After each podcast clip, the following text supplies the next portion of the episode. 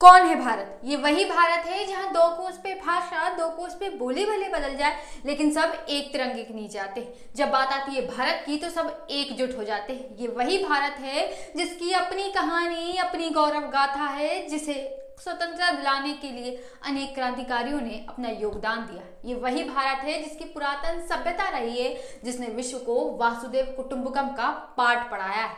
ये वही भारत है, जिसने अहिंसा का पाठ पढ़ाया है। ये वही भारत है, जो अपनी सभ्यता के लिए जाना जाता है, जिसकी देन रही है नालंदा और तक्षशिला। ये वही भारत है जिसने जिसने सबको ज्ञान का असली मतलब बताया है। ये वही भारत है जहाँ से जन्मे है स्वामी विवेकानंद, जिनने सनातन धर्म का विश्व को अर्थ बताया है।